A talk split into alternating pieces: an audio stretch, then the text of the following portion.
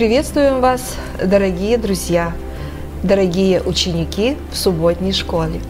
Наступило время нового урока и новой темы, которая звучит сегодня «Умереть как семя».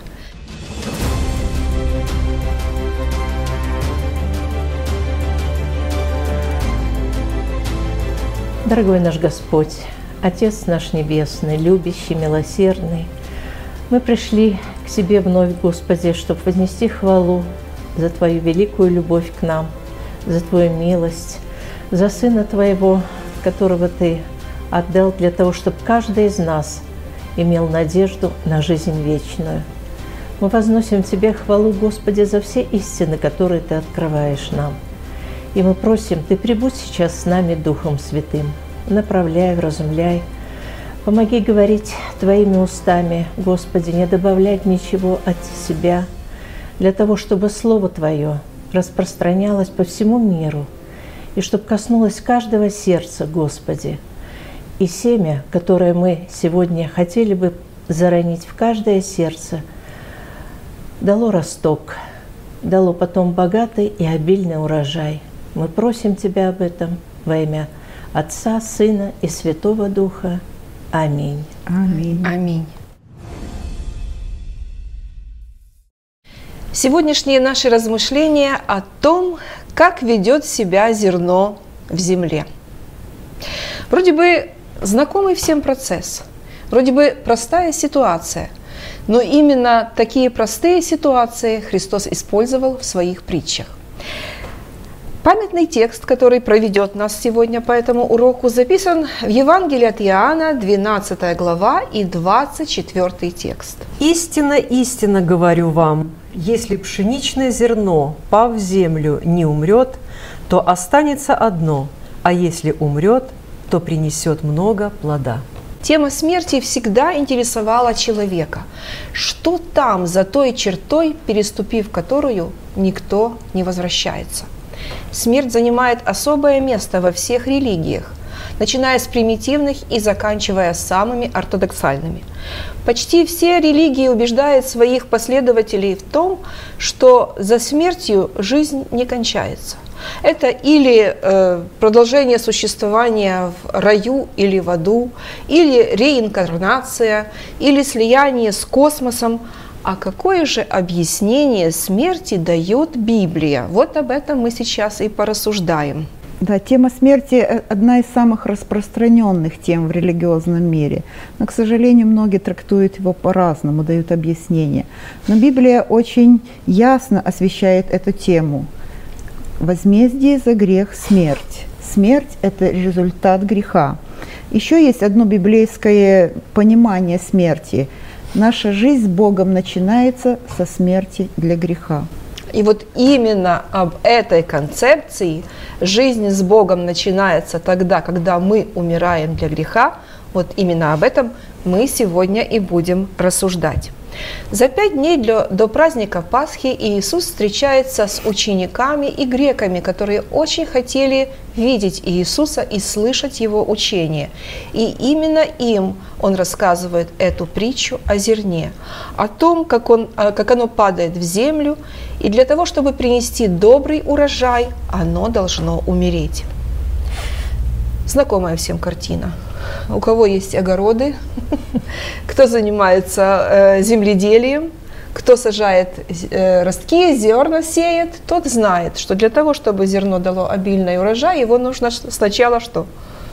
Посадить в землю. Посадить в землю. Посадить в землю. Лежа на полке, никакое э, умножения никакого оно не принесет. Да? Какие уроки мы можем вынести из этой притчи? Духовные уроки. Ну, во-первых, зерно должно упасть в землю. Зерно не решает, куда и где ему упасть. Во-вторых, это зерно должно ждать. Оно упало и лежит сама, ничего не может изменить. Где, на какое поле ему упасть, когда и, и как.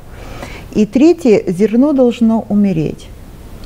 Прежде чем зерно прорастет в большой колос и даст плод хороший, оно должно умереть. Что в этой притче означает зерно?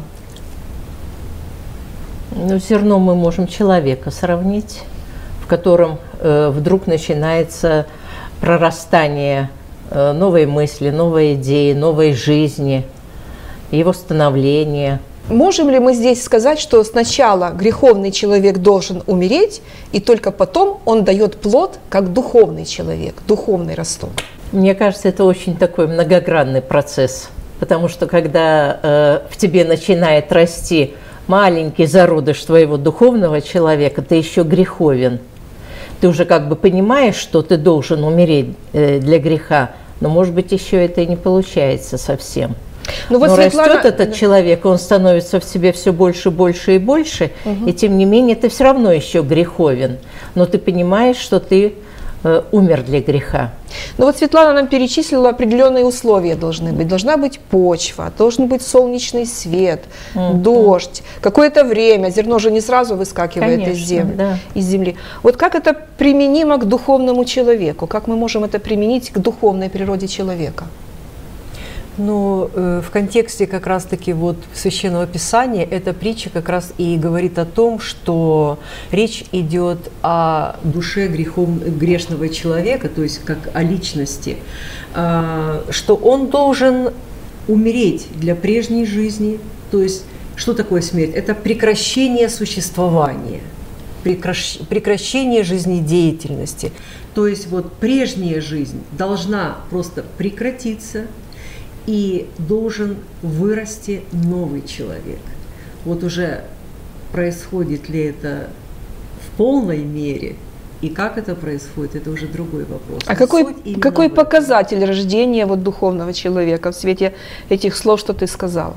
Когда да. человек э, принимает решение умереть для Бога, его я уходит на последнее место, Бог становится на первое место, и преобразования, преобразования видны в нашей жизни. Человек думает по-другому, человек поступает по-другому, любит, прощает, общается, все абсолютно по-другому. Он начинает жить по-другому. Да. Один слепой философ сказал э, своему собеседнику, собеседнику, поговори со мной, чтобы я смог тебя увидеть. То есть не только наши дела и наши поступки могут говорить о том, что мы умерли до прежней жизни, но и наши слова об этом тоже могут говорить. И вообще я вам скажу, дорогие друзья, что э, общаясь в нашем христианском кругу, к сожалению, к большому сожалению, и слушая, как мы разговариваем, очень часто мне становится горько и обидно за нас, как христиан, потому что наша речь часто не отличается от речи людей, которые не знают Господа. Мы любим употреблять такие словечки или говорить такими оборотами и приводить такие примеры, что иногда просто ну, становится стыдно.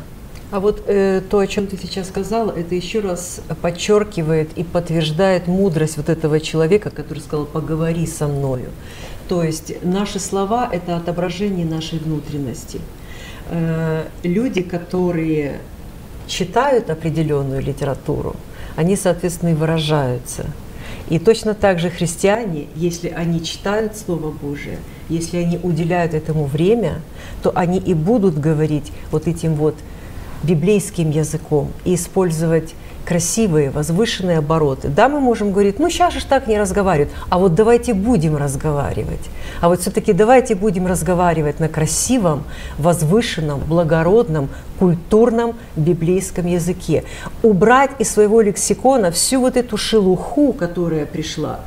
Э, особенно в последнее время даже специалисты, психологи, учителя, они бьют тревогу, потому что пришло столько слов и словечек – которые наш, ну скажем так, родной язык, они его объединяют, и они просто-напросто убивают наш интеллект, даже так можно сказать.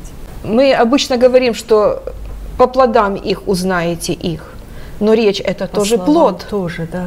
Речь это тоже плод. Дорогие друзья, будем внимательны к нашим словам, потому что написано от слов своих оправдаешься. Да и от слов своих осудишься. осудишься. осудишься. Поэтому наша речь очень о многом может сказать окружающим людям.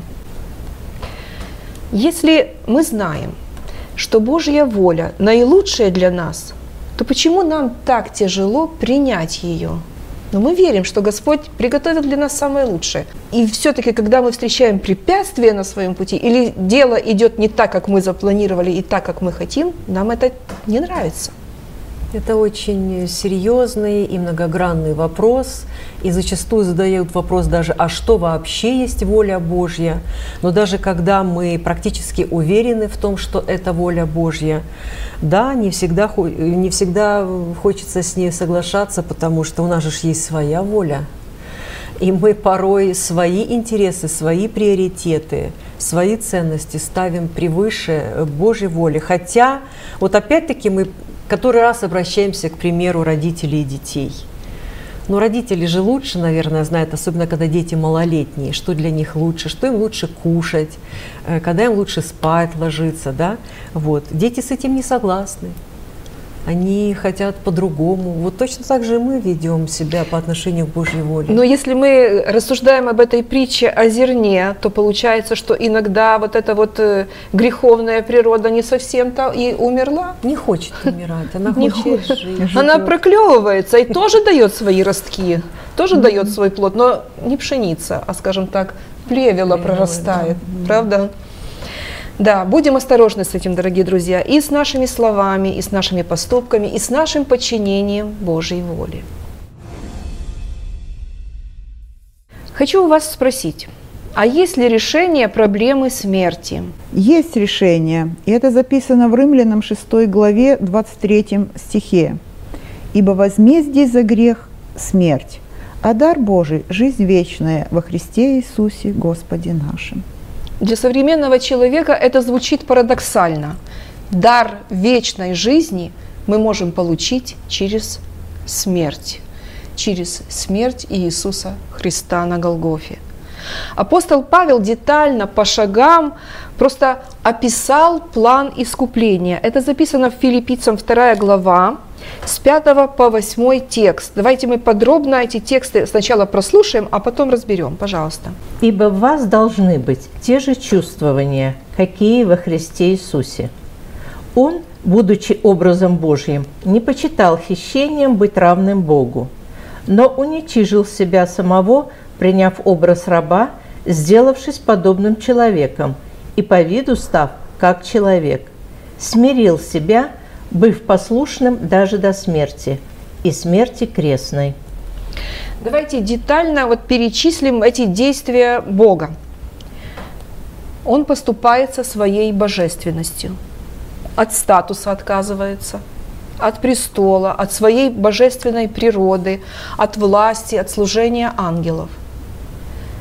Затем он принимает человек, образ человека, принимает его природу человеческую и приходит на эту землю и живет жизнью самых низших социальных слоев бедности. Причем живет в смирении и послушании воли Божией. И в конце концов он принимает позорную смерть на Голговском кресте. Я хочу обратить ваше внимание, что действия противника Божья прямо противоположны действиям Бога. Посмотрите, если Христос поступает со своей божественностью, то сатана посягает на эту божественность, посягает на эту власть. Он хочет этой власти, он стремится к этому престолу, он стремится занять место Бога, по крайней мере, на нашей земле. И если Христос принимает образ человека, то сатана старается принять образ Бога. Образ Бога для того, чтобы обмануть, если возможно, и избранных. Если Христос жил в смирении и послушании воли Божией, то противник Божий действует в полной противоположности. Правда? Да. И если Христос принимает позорную смерть на кресте, то сатана как раз этого не, не допускает, а старается всеми силами узурпировать власть, не принадлежащую ему здесь. И если движущим мотивом Иисуса Христа было что? Любовь. Любовь. Бог есть любовь то движущим мотивом противника Божия является эгоизм, самолюбие. В нашем урочнике задан очень интересный вопрос. Я хочу его озвучить. Современная культура и окружающий мир постоянно учат нас, что мы должны знать и отстаивать свои права. Если права и равенство – это само по себе хорошо, и их необходимо защищать, как объяснить, что от них в определенных случаях нам необходимо отказаться. Как вы думаете? Ну, права у нас разные есть, да? Если мы возьмем конституционные права, гражданские права, то мы имеем право на работу, мы имеем право голоса, мы имеем право э, выбора религии, да? Много, э, мы имеем право быть избранными в органы какие-то. Это как бы один ряд прав. В нашей стране свободно говорить имеем э, право. Да, имеем право свободно говорить. А, а есть права, которые, допустим, тоже право на работу, оно может рассматриваться по-разному. Э, женщина имеет право на работу, имеет право на карьеру. Но она может отказаться от этого права. Почему? Потому что она выберет работу менее оплачиваемую, и э, не полный рабочий день, а э, полдня да, рабочих, для того, чтобы посвятить остальное время семье и она ради этого отказывается от своего права на полный рабочий день, на право э, подниматься по карьерной лестнице э, во имя того, чтобы побыть э, провести больше времени с семьей, посвятить время То есть семье. она чем-то чем она, она жертвует, жертвует своим вот этим правом конституционным. Да, да, это, это так и есть. Ну, каждый день мы можем э, доказывать это своей жизнью. Вот этот вот отказ, он, наверное, и является такой вот лакмусовой бумагой э, уровня нашего христианского характера. Способны ли мы на какое-то самоотречение, на какое-то самопожертвование? Э, в семье своей – мы это можем доказывать каждый день, потому что вот э, недаром сказано, что зачастую самые хорошие сотрудники, которые умеют очень хорошо угождать своим начальникам, являются просто деспотами у себя в семье. Вот. То есть семья это как раз-таки показатель нашего уровня благородного э, характера. Э, то есть, да, мы все имеем права, мы все имеем отстаивать свое мнение, заявлять о каких-то своих интересах. Вот. Но мы уже упоминали такое понятие, как упорство и упрямство. И вот когда мы говорили об упрямстве, то как раз-таки вот это вот это и есть, наверное, проявление того упрямства. Вот у меня есть права, и вот любой ценой я его буду защищать. А нужно, возможно, где-то поступиться ради мира в семье, ради благополучия, ради того, чтобы э, дети видели хороший пример, пример. для себя. Ну, не только, наверное, в семье, но и в обществе, потому что когда общество начинает все дружно отстаивать свои права, один класс одно отстаивает, а другой класс другое отстаивает, получается революция. И льется кровь, и нет взаимопонимания. Особенно право свободы голоса. Мы сейчас видим, насколько это стало э, большой трагедией в современном мире. Эти оскорбления в адрес э, президентов, да, в адрес политиков, э, в адрес того или иного правительства, того или иного государства. Выбираются самые разные слова оскорбления и унижения, и почему-то никто не поднимает вопрос, а вообще э, имеют право э, оскорблять. Вот вот оскорблять. Да. Вопрос этот не стоит вообще. Озвучивать мнение можно, да. а можно ли оскорблять? Иметь право голоса это не значит оскорблять и унижать других. Очень важно, наверное, проявить мудрость и смирение в нашей церковной семье. Мы в церковь приходим люди разные, разных национальностей, разного точки зрения, разных э, мировоззрений у каждого. Воспитание. Воспитания разные у каждого. И вот очень важно здесь где-то в чем-то, когда-то когда промолчать, где-то поступиться своим мнением, с каким-то правом своим поступиться ради того, чтобы царило мир и единство в нашей церкви. Ну, Христос для того и дал нам пример, когда Он опустился на колени перед своими учениками и омыл им ноги. По сути, Он имел право сесть и ждать, когда ученики, кто-то из них вызовется на эту унизительную работу, скажем так. Но Христос показал нам пример. От своих прав Он отрекся и омыл пыльные ноги своим ученикам. Я хочу как черту под этими нашими размышлениями, под этим пунктом привести э, маленькую цитату из книги «Патриархи и пророки» Эллен Вайт. «Покорность Божьей воли приходит тогда, когда мы умираем для своих желаний и амбиций. Это открывает путь к истинному служению другим». мне вспомнился пример. Я, к сожалению, не помню ни имени, э, ни социального положения этой дамы, но это была одна из придворных э, российской императрицы когда-то, э, и Фрейлина.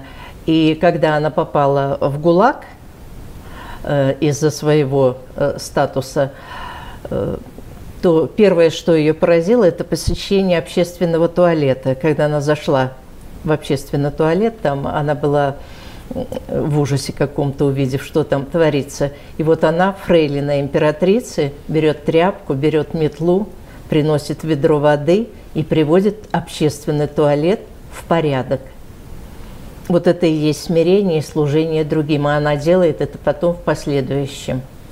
И наверняка мы можем сказать, что этот человек знал о Христе, знал о смирении, потому что э, ну, не каждый пойдет на, на, такое на унижение. выполнение такой работы, воспринимая это как унижение. Говорят, что на стене одного действующего храма была изображена картина, на которой царь из своей короны выковывал цепь. И рядом стоял раб – который из своей цепи выковывал корону. Соедините свою жизнь с Иисусом Христом и позвольте Ему выковать для вас венец вечной жизни. Христос умер за меня на Голговском кресте, а я, в свою очередь, должна умереть для греха, для беззакония, для этой грешной жизни. Это единственный правильный выбор, который мы можем сделать на этой земле. Вот это то же самое советует апостол Павел, когда обращается в своем послании к римлянам, 12 главе, и первый, второй текст. «Итак, умоляю вас, братья, милосердием Божьим, Представьте тела ваши в жертву живую, святую, благоугодную Богу для разумного служения нашего. И не сообразуйтесь с веком сим, но преобразуйтесь обновлением ума вашего, чтобы вам познавать, что есть воля Божия, благая, угодная и совершенная. Это замечательный текст, и тут несколько мыслей таких глобальных, над которыми мы с вами поразмышляем. Но, ну, во-первых, давайте мы разберем, что такое, э, согласно призыву апостола, отдать себя в жертву живую. Интересно, что понятие жертвы вообще это что-то умирает для чего-то, да, вот отдавалась жертва по причине чего-то, и вот это животное несчастное должно было умереть для того, чтобы кто-то мог жить. А тут интересное выражение, жертва да, живая. А тут жертва остается как будто бы живой, да, то есть вот как мы перед этим буквально э, рассуждали, что вот мы умираем на, наше «я» умирает, наши права, скажем так, умирают, наши претензии на что-то умирают. Ради чего? Ради того, чтобы пожертвовать себя, свою жизнь, то есть вот это слово «живая», пожертвовать свою жизнь ради служения кому-то. Вот это вот и есть живая жертва. Да, я хочу провести для вас, дорогие друзья, одну интересную иллюстрацию – один миссионер проводил служение в индейском племени. И он э, зажег св- э, своей речью, своей пламенной проповедью все племя. Все слушали его от мала до, до стара. И во главе сидел старый вождь, индейский вождь. Миссионер говорил пламенно. Вождь слушал.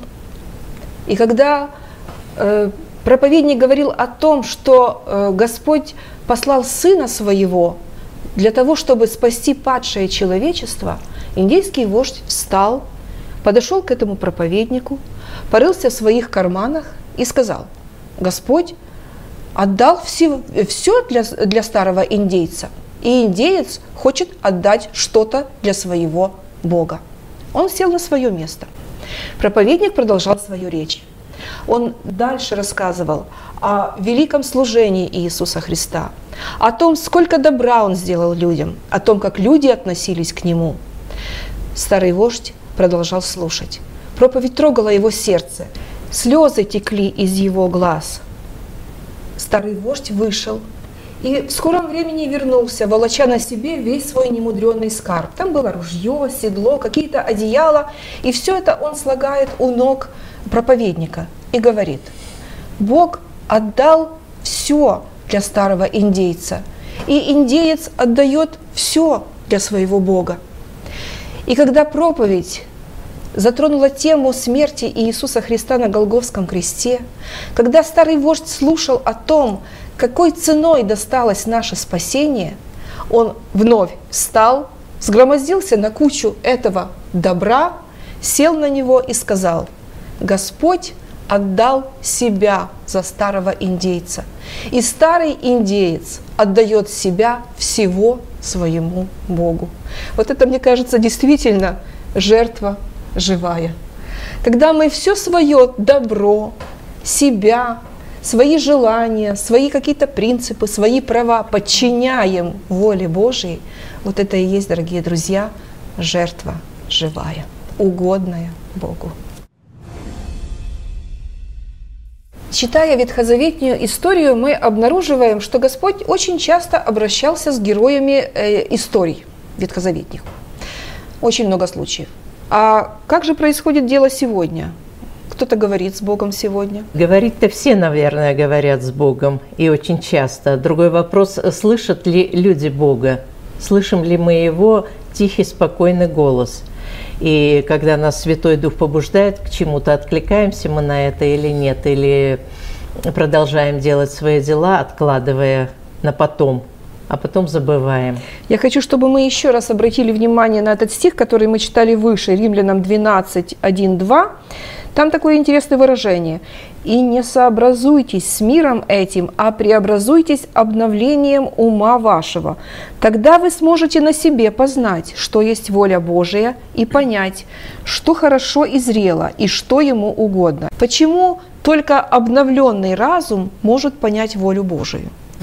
компьютерной терминологии есть такое понятие перезагрузка компьютера, да? Вот нам нужно перезагрузить наш разум, наш ум вот с этого плотского, с этого греховного, суетного, направить его на вечное и божественное. Потому что интересный момент, что э, что определяет жизнедеятельность человека – живой мозг, да, как мы говорим, да, вот сердце может еще очень долго биться, и человек просто лежит, он вроде бы живой, но он уже не жизни, в нем нет жизнедеятельности, потому что у него от отмерший мозг, да, или как мы говорим, ум. Вот точно так же и в духовной жизни, если ум не будет живым, новым, обновленным, не будет подавать признаков жизнедеятельности, как мы уже говорили, что это наши дела, это наши поступки, это наши слова, это наша реакция на что-то. Вот. Это тогда вот и будет демонстрировать у нас это новое состояние ума, или оно старое, живое или мертвое. Вот. То есть обязательно нужно произвести вот эту вот перезагрузку. И вот я хочу спросить, какая связь между обновленным разумом и способностью слышать голос Божий?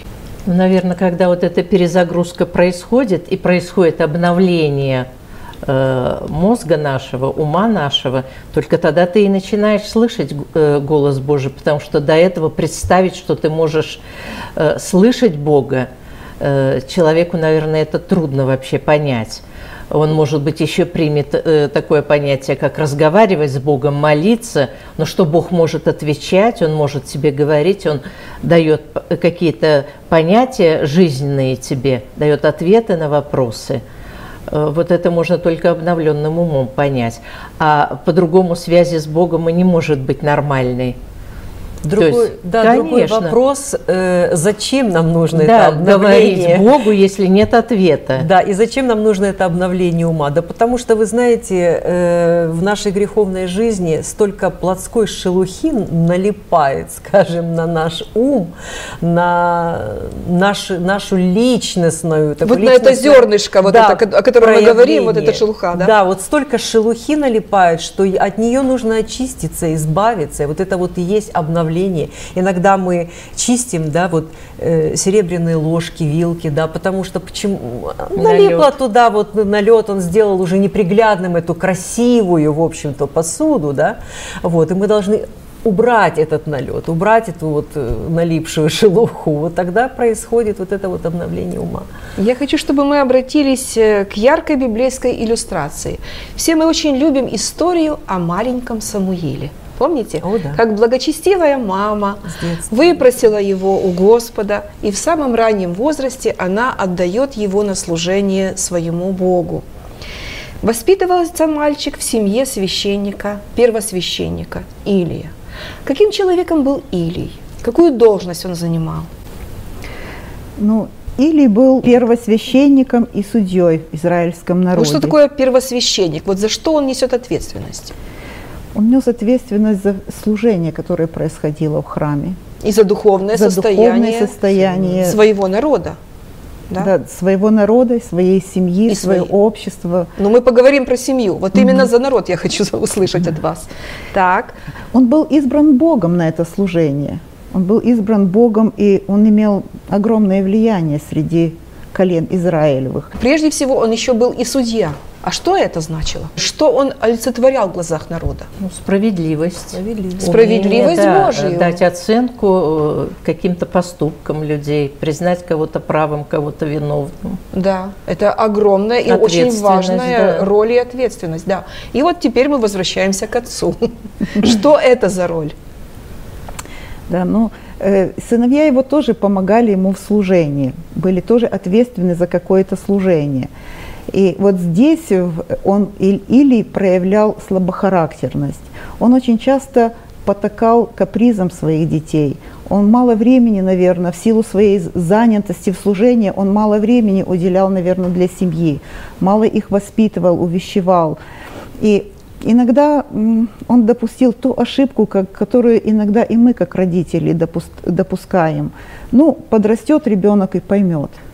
А ребенок вырос, мы потеряли время, он вырос и не понял, и ушел далеко от И Бога. ничего не понял. Я хочу, чтобы мы прочитали э, первая книга Царств, третья глава и десятый текст. И пришел Господь, и стал, и воззвал, как в тот и другой раз. Самуил, Самуил, и сказал Самуил, говори, Господи, ибо слышит раб твой. Почему в этой ситуации Господь обращается не к первосвященнику, судье, уважаемому человеку, отцу со стажем, а он обращается к маленькому мальчику Самуилу. И Самуил слышит его голос, что удивительно. Потому что Самуил был способен еще э, слышать голос, а Илия уже не был способен, к сожалению, слышать голос Божий. У Самуила вообще очень интересная судьба. Это вымоленный ребенок, это благословленный ребенок. Это, кстати, еще, вот немножечко, может быть, отойду от темы, но это очень важный вопрос. Нам нужно мечтать о своих детях еще тогда, когда их нет даже. Вот мать должна лепить в себе образ ребенка, изначально, когда она только возмечтала быть матерью. Это вот то, что произошло э, в жизни Анны. Она мечтала всей душой быть матерью. Она посвятила это дитя, когда его еще и не было у нее. И, конечно же, этот ребенок, он как раз-таки вот имел такой светлый, чистый разум, который в состоянии был услышать голос самого Бога. И посмотрите, то, что Или, Илий занимал такое положение в обществе, то, что он был уважаемым человеком, судьей, первосвященником, отцом со стажем, и то, что его сыновья были служителями, это совсем не гарантия того, что можно слышать голос Божий. Мы можем находиться в церкви не один десяток лет, мы можем занимать какое-то определенное положение, мы можем нести служение, но это не является гарантией того, что мы способны слышать голос Божий. Как печально. Послушайте, как же ж печально. Как А печально если- тогда и как печально может быть сегодня. Есть ли надежда от этого? Вот я хочу спросить исхода? вас, что мешает человеку сегодня слышать голос Божий? Вот что мешает. Подобно тому, как нужно прилагать усилия какие-то, чтобы иметь обновленный разум в нашей жизни, так и способность слышать голы- голос Божий нужно тоже в себе развивать. Бог через Духа Святого обращается к нам, и Он ждет нашего отклика. А если мы заняты какими-то своими планами, какой-то суетой, Он просто стоит и ждет, когда же мы будем готовы Его услышать. Тут можно привести, наверное, параллель с спортсменами, которые участвуют в каком-то забеге. И вот уже подойдя к финишной прямой, для того, чтобы стать победителями в этом забеге, что нужно? Нужно быть физически, во-первых, подготовленным, а во-вторых, нужно быть предельно внимательными, чтобы когда услышите команду судьи на старт, внимание, марш, в тот же минуту с готовностью продолжить свой забег. Но представьте такую ситуацию. Стоят спортсмены у финишной прямой. На старте. На старте угу. уже осталось совсем чуть-чуть до конца э, этого забега. И вот звучит неоднократно команда судьи, судья свистит свисток один раз, второй раз, и вместо того, чтобы услышать эту команду и сразу же продолжить забег, спортсмены заняты какими-то нелепыми делами. Кто-то говорит по телефону, кто-то общается с другом, кто-то, может быть, там еще какие-то вещи делает нелепые. Как это выглядит? Смешно, правда? Такого даже быть не может. Потому что они же готовятся к этому забегу, у них же есть цель. Да, это теоретическая ситуация. Я вам расскажу практическую ситуацию. Два человека шли в Нью-Йорке по шестой авеню. Среди всей этой ревущей толпы, среди этого транспорта, который заполнил эти улицы. Один из них был музыкант, а другой был натуралист.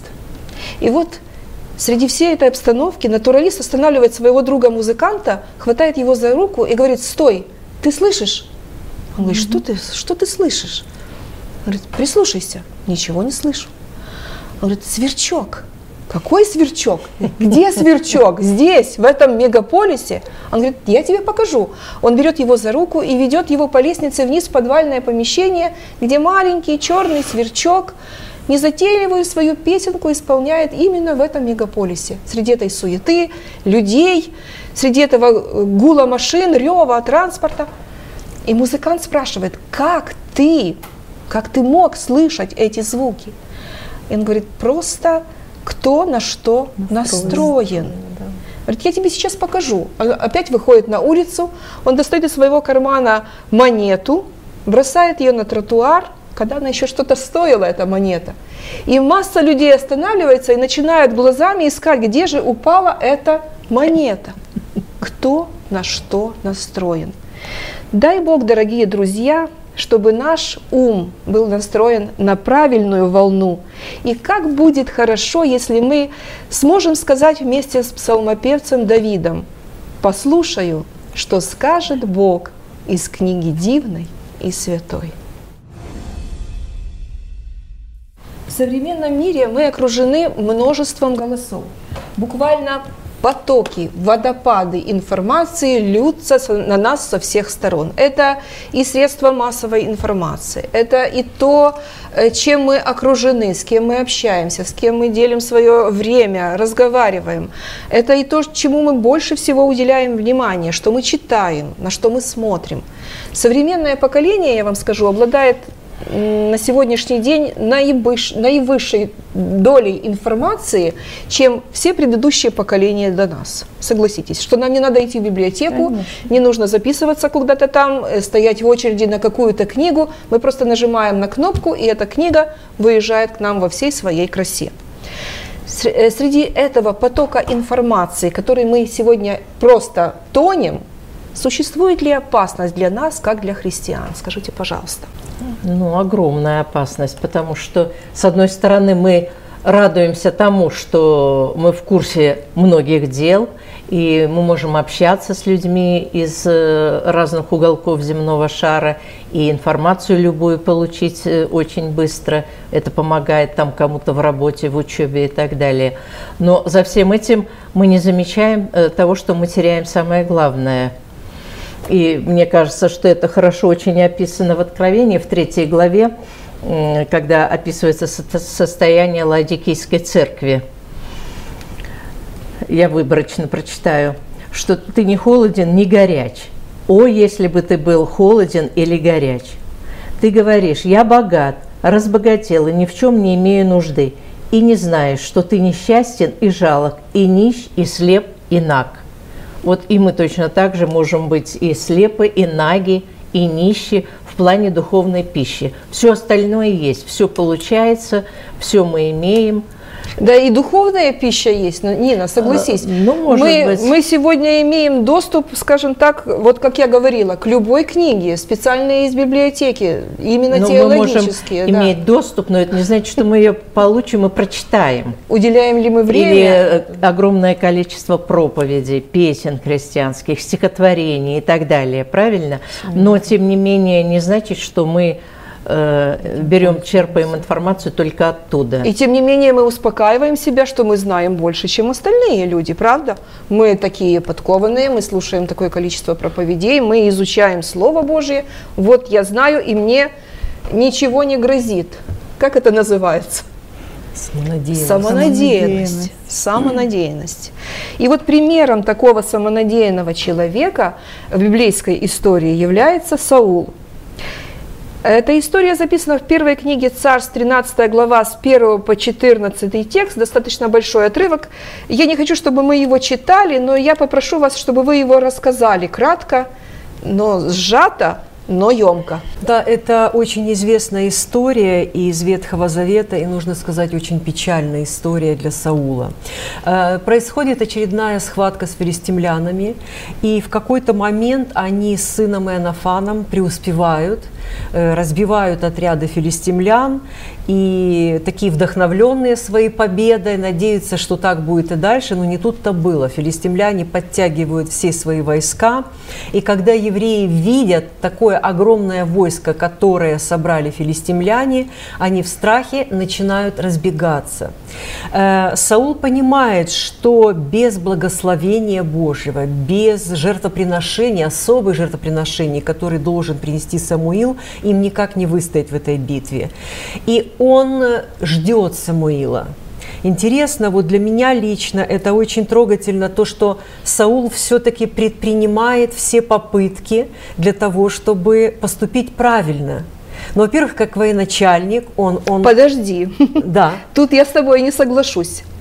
Что не именно? соглашусь.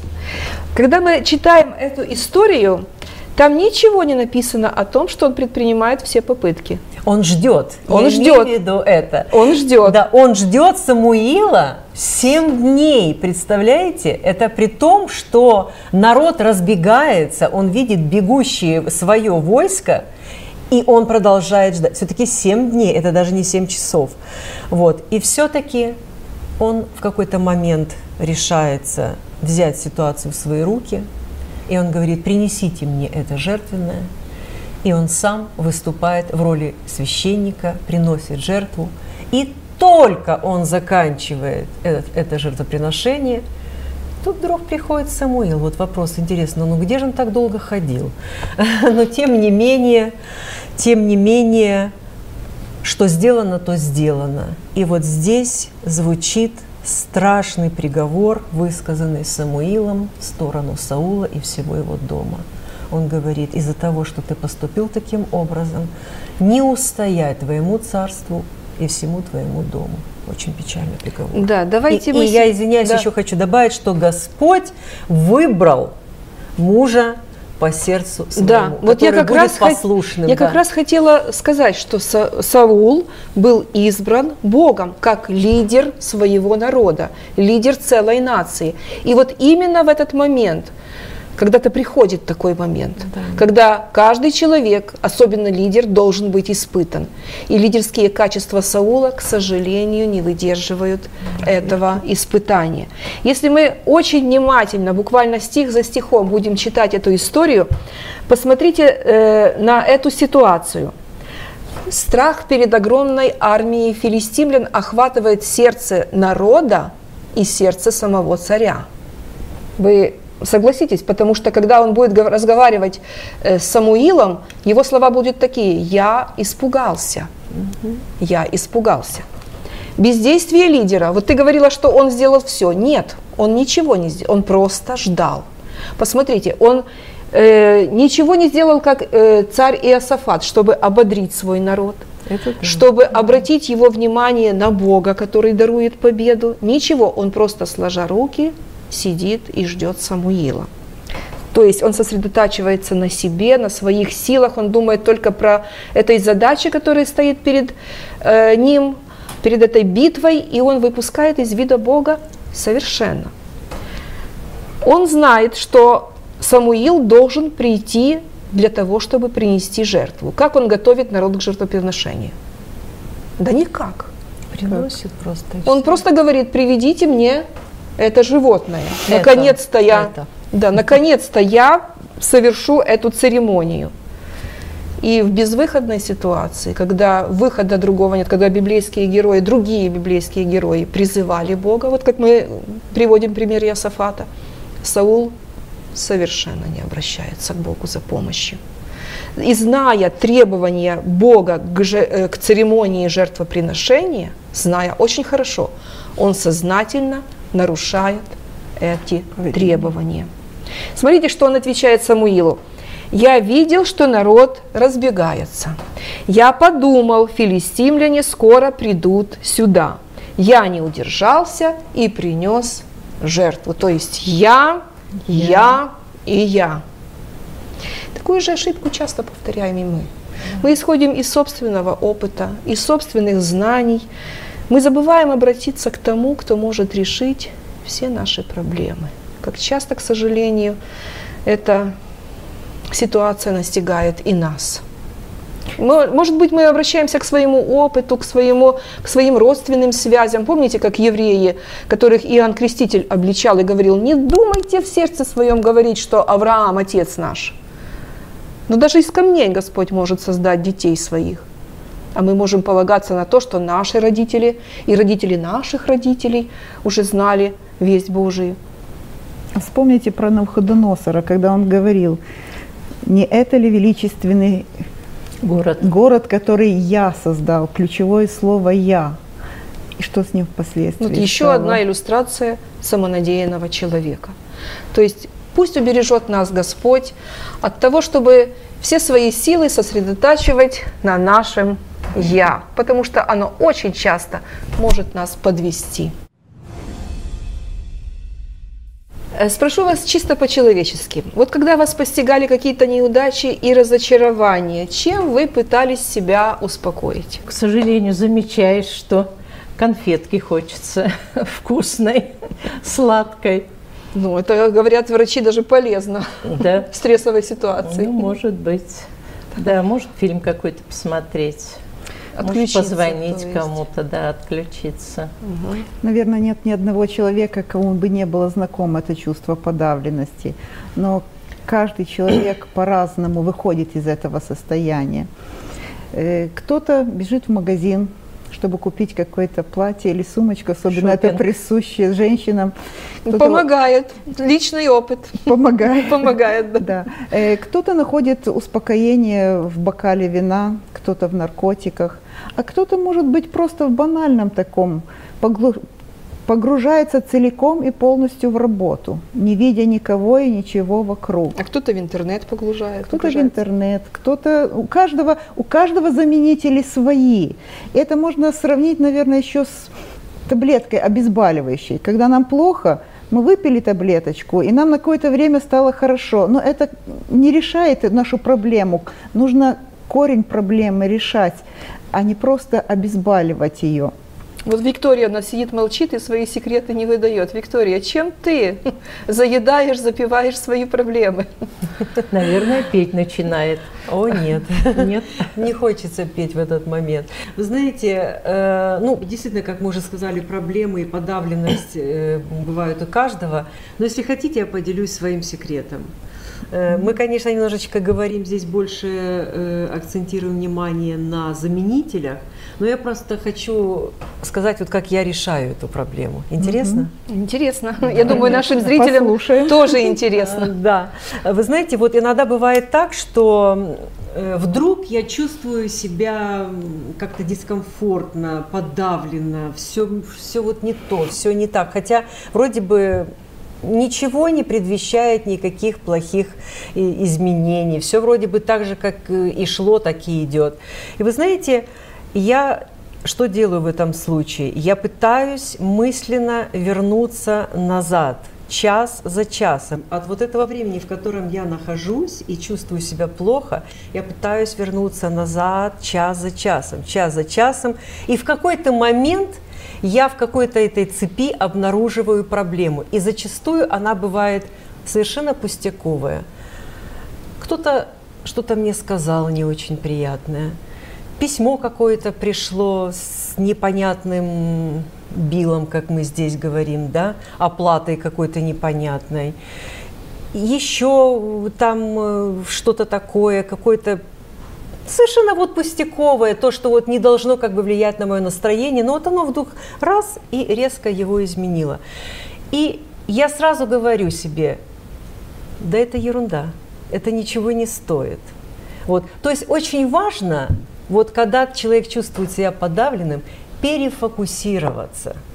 А когда мы говорим о духовном состоянии, о духовных заменителях, или же подавленности, или же депрессии, перефокусировать свое внимание с себя на кого-то. Ну, вот а то, что кого, мы говорили, обновить разум. Да, а на кого мы все знаем. Если мы в этот момент замечаем кого-то рядом, вы знаете, подавленность как рукой снимает. Вот, потому что мы понимаем, что мы не центр Вселенной. Кроме нас еще есть и другие люди. Виктория поделилась своим э, опытом, а вот Давид тоже делится в Слове Божьем своим рецептом от чувства подавленности. У него в его жизни было тоже много проблем, разочарований, боли, но он говорит, только в Боге успокаивается душа моя, только в размышлении над Словом Божьим. Да перефокусировать. И вы знаете, вот скажу свой личный опыт. Mm-hmm. Да, действительно, я согласна с Давидом. Я очень люблю цветы, очень люблю заниматься именно выращиванием цветов.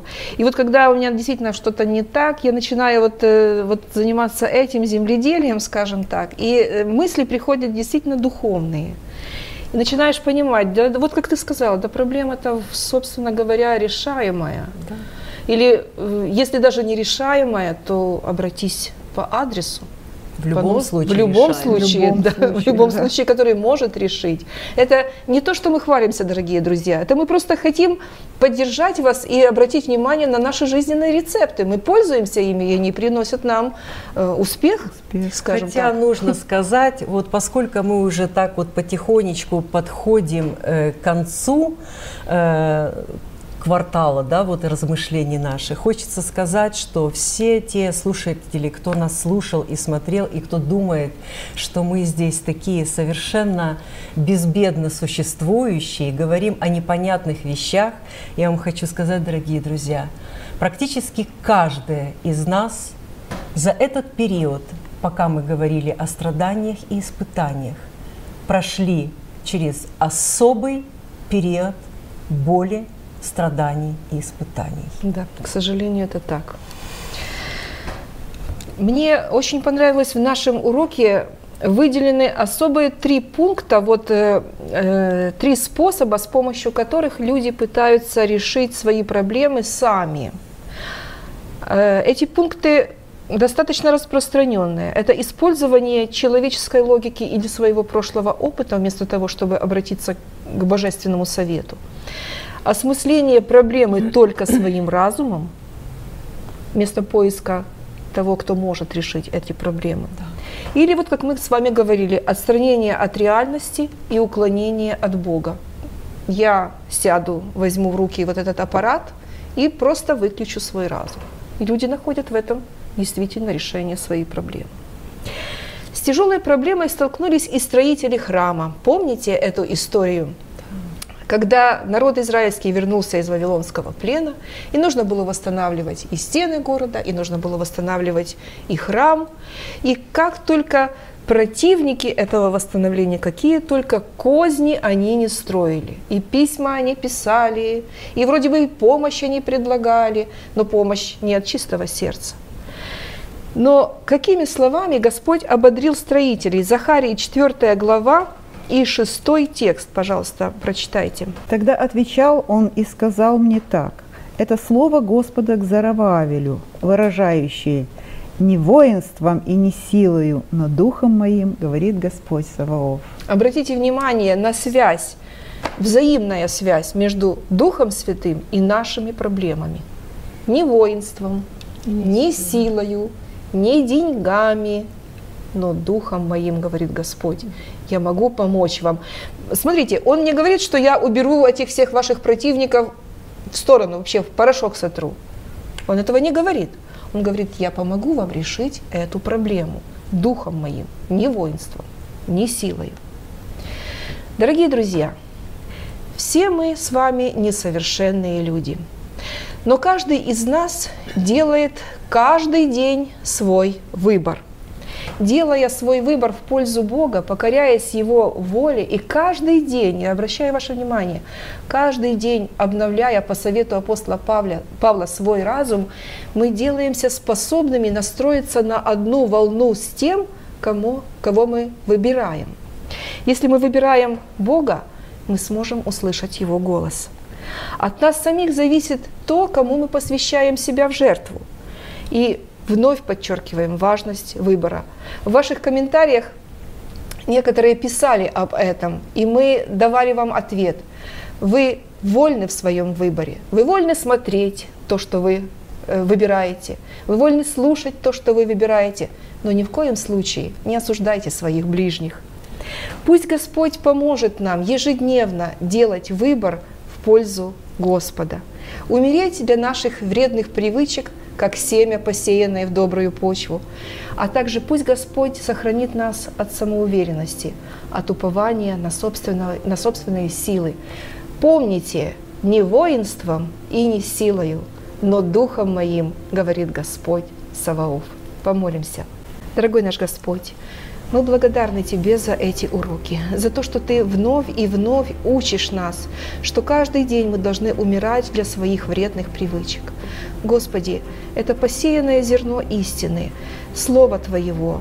Мы просим, пусть оно в наших сердцах возрастает и приносит добрый плод. Пусть оно обращается также к тем людям, которые готовят свои сердца для принятия этого слова, которые хотят принимать его. Господи, обновляй наш разум, убереги от опасности самоуверенности, потому что сами мы не можем этого сделать. Но в руки Твои святые мы вверяем себя, свою жизнь и свой разум, свое сердце. Прославься, дорогой Господь, в нашей жизни. Аминь. Аминь.